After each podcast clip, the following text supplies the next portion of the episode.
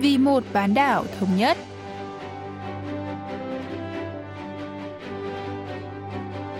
Mỹ Linh xin kính chào quý vị và các bạn. Mời quý vị và các bạn theo dõi chuyên mục Vì một bán đảo thống nhất của Đài Phát thanh Quốc tế Hàn Quốc ca bê ét World Radio.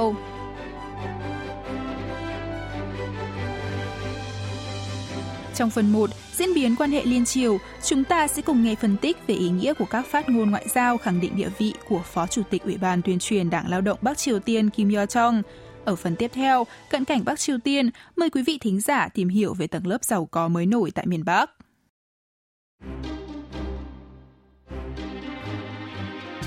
Ngày mười tháng tám, Phó Chủ tịch Ủy ban tuyên truyền Đảng Lao động Bắc Triều Tiên Kim Yo-jong đã ra tuyên bố lên án mạnh mẽ các cuộc tập trận quân sự của Liên quân Hàn Mỹ theo sự ủy quyền của anh trai là Chủ tịch Ủy ban Quốc vụ Kim Jong-un.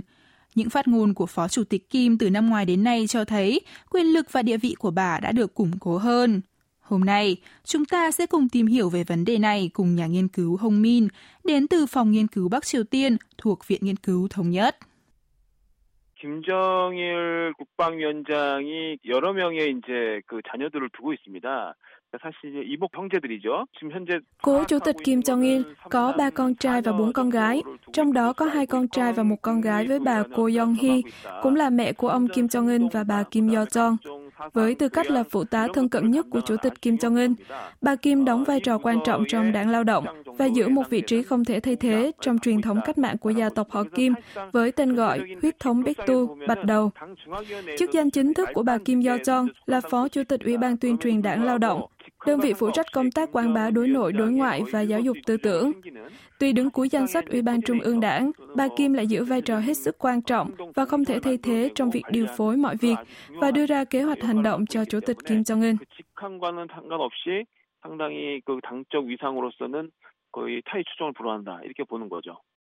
Bà Kim Yo-jong lần đầu xuất hiện trước công chúng là trong tang lễ của cố Chủ tịch Kim Jong-il vào tháng mười hai năm hai không một một. Sau đó là ở các địa điểm mà nhà lãnh đạo Kim Jong-un đến chỉ đạo thực địa. Năm hai không một bốn, bà Kim được bầu vào Ủy ban Thường vụ Hội đồng Nhân dân tối cao, cũng là chức danh chính thức đầu tiên của bà. Ông Hong Min giải thích. mười ba kỳ 최고인민회의 이제 대의원 선거 당시에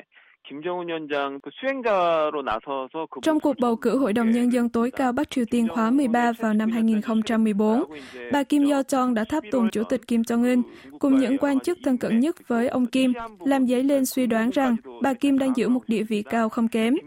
Tháng mười hai năm hai không một ba, ông Kim Jong-un đã thực hiện cuộc thanh trừng chính trị lớn nhất kể từ khi lên nắm quyền, với lệnh xử tử chú của mình là ông Chang Song-thaek, vốn là một quan chức có quan hệ mật thiết với Trung Quốc và ảnh hưởng lớn trong đảng và quân đội, đồng thời là nhân vật đe dọa đến quá trình thâu tóm quyền lực của ông Kim.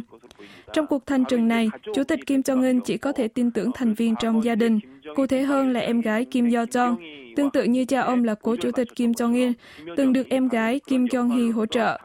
Tôi cho rằng bà Kim Yo-jong đã đóng vai trò quan trọng trong việc củng cố vị trí trong đảng của ông Kim và trong quá trình ông Kim xây dựng quyền lực.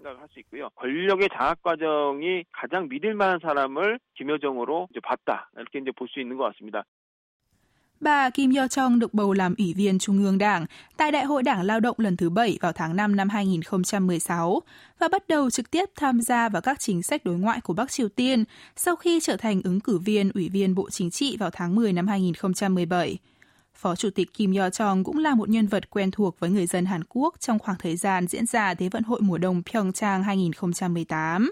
Lần đầu tiên đặt chân đến Hàn Quốc với tư cách trưởng phái đoàn cấp cao của miền Bắc, bà Kim đã tự giới thiệu mình là đặc phái viên của Chủ tịch Kim Jong-un khi đến thăm phủ Tổng thống Hàn Quốc để chuyển bức thư của ông Kim cho Tổng thống Moon Jae-in. Bà Kim cũng khẳng định vị trí trong lĩnh vực ngoại giao khi tháp tùng anh trai tại các hội nghị thượng đỉnh Liên Triều, Mỹ Triều và Trung Triều sau đó, cho thấy bà là nhân vật thu hút được nhiều sự chú ý nhất trong lĩnh vực đối ngoại của Bắc Triều Tiên. Tháng ba năm hai không hai không, Phó Chủ tịch Ủy ban tuyên truyền Đảng Lao động Kim Yo-jong đã lần đầu ra tuyên bố dưới tên mình để đáp trả lại những quan ngại của chính phủ Hàn Quốc trước cuộc diễn tập tấn công hỏa lực của Bắc Triều Tiên. Kể từ đó, bà Kim liên tiếp đưa ra các phát ngôn ngoại giao khác nhau, theo sau là tuyên bố ủng hộ từ các quan chức chủ chốt của miền Bắc, khẳng định vị thế trong nước của bà Kim. Ông Hong Min nhận định. Kim Yo-jong 부부장이 담화를 내면서 등장했던 이 시기에 이제 주목을 할 필요가 있습니다. Trước hội nghị thượng đỉnh Mỹ-Triều hai không một chín tại Hà Nội, các thông điệp của Bắc Triều Tiên hầu hết được công bố bởi Phó Chủ tịch Ủy ban Trung ương Đảng Lao động Kim Young-hee, Tổng cục Chính trị hoặc Bộ Tổng tham mưu Quân đội miền Bắc. Những quan chức này tuy có địa vị cao nhưng lại bị giới hạn về phạm vi quyền lực, làm giảm hiệu quả và trọng lượng các tuyên bố được đưa ra. Sau khi hội nghị thượng đỉnh Mỹ-Triều ở Hà Nội thất bại, Bình Nhưỡng cần gửi những thông điệp mạnh mẽ hơn tới Washington, nên cần một người có phát ngôn có trọng lượng hơn. Lúc này, bà Kim Yo-jong đã đứng ra với vai trò phụ trách các vấn đề Mỹ-Triều và Liên-Triều, thu hút được nhiều sự chú ý với các tuyên bố phản ánh ý định của Chủ tịch Kim Jong-un. Sự thẳng thắn ít mang tính hình thức và ngoại giao của bà Kim đã tạo ra sự độc đáo, nhưng đôi tính công kích và hiếu chiến cho các thông điệp được công bố.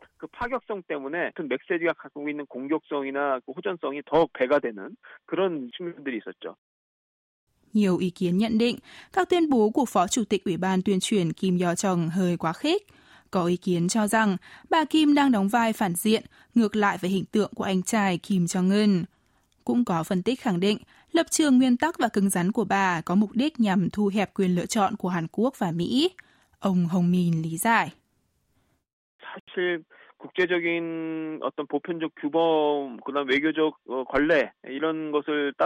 Trên thực tế, các phát ngôn của bà Kim Yo-jong chưa từng tuân theo bất kỳ chuẩn mực chung quốc tế hay thông lệ ngoại giao nào.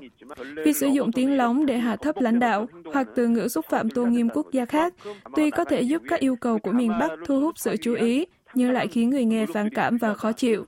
Vì vậy, các tuyên bố vượt ra khỏi phép tắc ngoại giao này cần được thay đổi nếu Bắc Triều Tiên muốn nối lại đối thoại và thay đổi tình hình. Các phát ngôn mạnh mẽ của bà Kim Yo-jong có thể trở thành gánh nặng chính trị và cản trở các phản ứng ngoại giao tích cực, tạo ra một khoảng trống ngoại giao.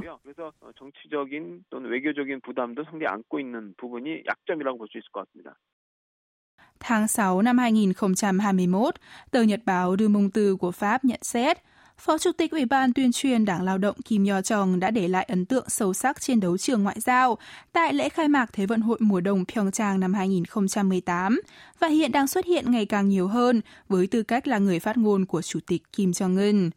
Trong bối cảnh địa vị của bà Kim đang tăng lên nhanh chóng, một số nhà phân tích cho rằng bà là một trong những người có nhiều khả năng kế nhiệm ông Kim Jong-un nhất.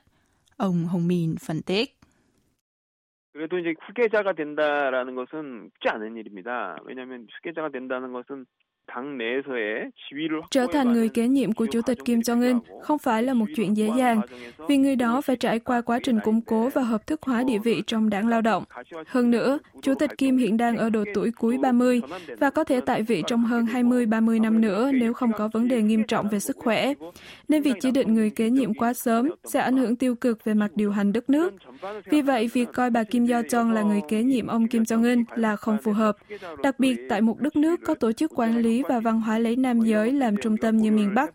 Tuy nhiên, dự kiến bà Kim sẽ tiếp tục vai trò phát ngôn viên của mình. Chủ tịch Kim Jong-un sẽ đưa ra những thông điệp trong khuôn khổ ngoại giao với tư cách là một nhà lãnh đạo, và bà Kim Yo-jong sẽ truyền tải chúng với các phát ngôn mang tính công kích và hiếu chiến. Do đó, địa vị của Phó Chủ tịch Ủy ban tuyên truyền Đảng Lao động Kim Yo-jong sẽ có thể được củng cố hơn nữa trong tương lai.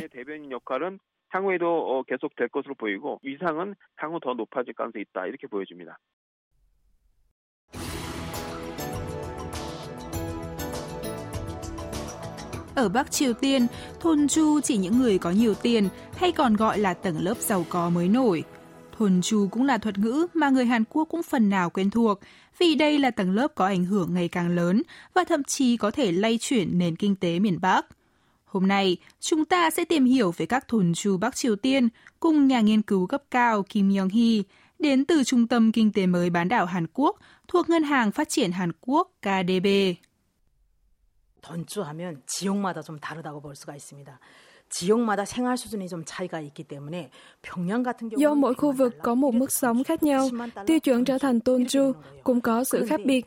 Chẳng hạn những người ở thủ đô Bình Nhưỡng sở hữu tài sản một trăm nghìn đô la Mỹ hay một triệu đô la Mỹ thì mới được gọi là Thonju.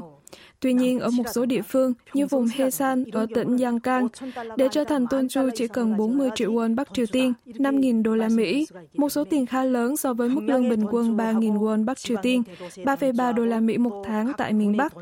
Theo đó, có thể kết luận quy mô của các Thonju nhỏ dần từ thành phố về địa phương. 돈주의 돈의 규모가 조금씩 조금씩 낮아진다. 이렇게 이해하시면 더 편하지 않을까 싶습니다. Thôn Chu là những người giàu có sống trong những căn hộ chung cư cao cấp rộng lớn và có tiềm lực tài chính để dùng hàng điện tử và hàng xa xỉ nhập khẩu từ nước ngoài. Trước đây, tầng lớp giàu có ở Bắc Triều Tiên đa số là kiều bào hoặc Hoa kiều, nhận tiền mà người thân chuyển từ nước ngoài về. Bà Kim Young-hee giải thích. Thôn Chu는 천구백육십 년대 일본에서 북한으로 건너간 사람들이죠. 제일 교포들. 이런 사람들부터 생겨나기 시작을 했는데 일본에 있는 친척들이 Ban đầu, Tonju là từ để chỉ nhóm người di cư từ Nhật Bản sang Bắc Triều Tiên vào những năm một chín sáu mươi và trở nên giàu có nhờ nhận tiền mà người thân chuyển về từ Nhật Bản. Sau những năm một chín bảy mươi, các Hoa kiều và những người có thân thích ở Mỹ cũng được coi là Tonju nhờ cách làm giàu tương tự. Sau khi Trung Quốc cải cách và mở cửa vào năm một chín bảy tám, tại miền Bắc xuất hiện tầng lớp thôn chu di động, là các thương gia chuyên buôn bán làm ăn với Trung Quốc. Tuy nhiên vào thời điểm đó, tầng lớp này được gọi là người giàu, chứ không phải là thôn chu. Sau đó vào những năm một chín tám mươi, Bắc Triều Tiên bắt đầu cho phép các cửa hàng ngoại tệ hoạt động, làm phát sinh nhu cầu sử dụng đô la Mỹ. Nghề buôn bán đô la Mỹ bất hợp pháp ra đời, tạo nên tầng lớp thôn chu giàu có, nhờ tiền tự kiếm, chứ không phải tiền từ nước ngoài gửi về. 그래서 이때부터 시작을 해서 그냥 공짜로 들어온 그 돈이 아니라 자기가 돈을 벌어서 돈 많은 돈주가 됐고. Tầng lớp giàu có mới nổi thuần trù chính thức xuất hiện vào những năm một chín chín mươi, khi Bắc Triều Tiên phải trải qua thời kỳ cuộc hành quân gian khổ do hệ thống bao cấp sụp đổ và các cửa hàng quốc doanh phải đóng cửa. Gặp khủng hoảng vì thiếu lương thực, người dân miền Bắc tụ họp lại để mua bán các nhu yếu phẩm hàng ngày, tạo nên thị trường chợ tư nhân, dẫn đến sự xuất hiện tầng lớp thôn chu. Ngoài ra, thôn chu còn gồm những người kiếm nhiều tiền nhờ buôn lậu và quan chức nhận hối lộ. Do đó, kể từ sau những năm một chín chín mươi, thôn chu được chia làm hai loại, gồm người giàu mới nổi nhờ kinh doanh và người giàu có nhờ thu nhập không qua lao động. Có thông tin cho rằng, các thôn chu đang tích lũy nhiều tài sản hơn bằng cách dùng năng lực tài chính khổng lồ hiện có để đầu tư vào hoạt động cho vay nặng lãi và hiệu cầm đồ. Trong bối cảnh Bắc Triều Tiên thiếu hụt các công ty tài chính, những người có tiền đang đào sâu vào lỗ hổng này và đóng vai trò cung cấp nguồn tài chính tư nhân. Bà Kim Young-hee cho biết thêm. 사실은 북한 사람들이 개인들이 은행에서 돈을 빌리고 예금하고 이런 구조라면 굳이 사금융을 썼을까? Các ngân hàng Bắc Triều Tiên không cho cá nhân vay tiền vì theo luật, người dân không được phép sở hữu các phương tiện sản xuất hoặc tài sản tư nhân và không thể thành lập công ty. Miền Bắc sở hữu nền kinh tế kế hoạch và có hệ thống phúc lợi xã hội chủ nghĩa miễn phí giáo dục và y tế, nên người dân không có việc gì cần thiết phải vay ngân hàng. Tuy nhiên vào giữa những năm một chín chín mươi, khi kinh tế đất nước gặp khó khăn, người dân bắt đầu cần đến tiền để kinh doanh, trong khi các doanh nghiệp cũng bị nhà nước cấp vốn. Nhu cầu vay tiền tăng cao đã làm xuất hiện thị trường tài chính tư nhân cho vay nặng lãi với lãi suất hai mươi phần trăm một tháng. Để tránh tình trạng vay không trả tiền, bắt đầu từ năm hai không một không, người vay phải mang quyền sử dụng nhà ra làm tài sản thế chấp. Các nguồn tài chính tư nhân này đã thay thế vai trò của ngân hàng tại Bắc Triều Tiên với các dịch vụ không chỉ cho vay mà còn cả tiền gửi, đầu tư và thanh toán các giao dịch cá nhân. 이름까지 다 하니까 돈주 돈 장사꾼의 역할이라는 거는 어마어마하다라고 볼 수가 있습니다. Phạm vi hoạt động của thôn chu tại thị trường chợ tư nhân đang được mở rộng bằng cách mượn danh nghĩa của các công ty nhà nước hoặc thuê các tòa nhà thuộc sở hữu nhà nước để kinh doanh riêng. Bên cạnh đó, các thôn chu cũng mượn danh các công ty quốc doanh để tham gia đầu tư vào các dự án như phố Yeomyeong và đường Nhà Khoa học Tương lai mà Chủ tịch Ủy ban Quốc vụ Kim Jong-un chủ trương. Tại thị trường nhà đất, các thôn chu cung cấp vốn và vật liệu để đổi lại có được quyền sử dụng nhà ở, sau đó bán chúng cho những người dân bình thường và thu về lợi nhuận khổng lồ. Bà Kim Young-hee nhận định. 일반 돈주들 같은 경우, 또 거기 플러스 돈 장사꾼 같은 경우도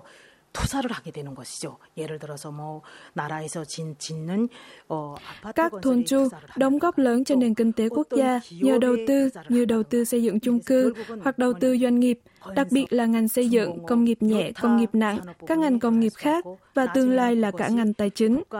Có thể nói, các thôn chu đang đóng vai trò tài chính trong bối cảnh tình hình tài chính của Bắc Triều Tiên đang suy yếu. 함으로 해서 금융이 해야 될 역할을 함으로 해서 크게 기여하고 있다 이렇게 볼 수가 있겠습니다. Tại một quốc gia với nền kinh tế kế hoạch như Bắc Triều Tiên, tầng lớp giàu có mới nổi mang tên thuần trù xuất hiện và phát triển đến mức có thể kiểm soát nền tảng nền kinh tế và nắm giữ quyền lực kinh tế quan trọng ở miền Bắc. Nhà nghiên cứu Kim Jong-hee giải thích. 이천이 년도에 시장을 국가가 합법적으로 수용을 했고 지금은 장마당 경제로 자리매김하고 있고 그것이 Năm hai nghìn không trăm lẻ hai, Bắc Triều Tiên hợp pháp hóa nền kinh tế thị trường. Nhờ vậy, thị trường chợ tư nhân đã có được một vị trí vững chắc song song với nền kinh tế kế hoạch và trở thành nơi không chỉ cá nhân mà cả các công ty cũng tham gia mua bán nguyên liệu và sản phẩm. Đặc biệt, sau khi lên nắm quyền, Chủ tịch Kim Jong-un đã thúc đẩy chính sách cải cách mở cửa có giới hạn và trao quyền tự chủ cho các công ty, đưa đất nước thoát khỏi nền kinh tế kế hoạch truyền thống để bước vào một nền kinh tế với cải cách theo giới hạn. Trong bối cảnh Bắc Triều Tiên khó có thể loại bỏ nền kinh tế thị trường chợ tư nhân, không chỉ người giàu mới nổi, mà cả các doanh nghiệp mới nổi và giàu có cũng sẽ xuất hiện. Nếu các lệnh trừng phạt quốc tế được dỡ bỏ, các công ty nước ngoài sẽ có thể nhanh chóng tiến vào miền Bắc, mở ra khả năng nước này chuyển đổi sang nền kinh tế thị trường như Trung Quốc và Việt Nam.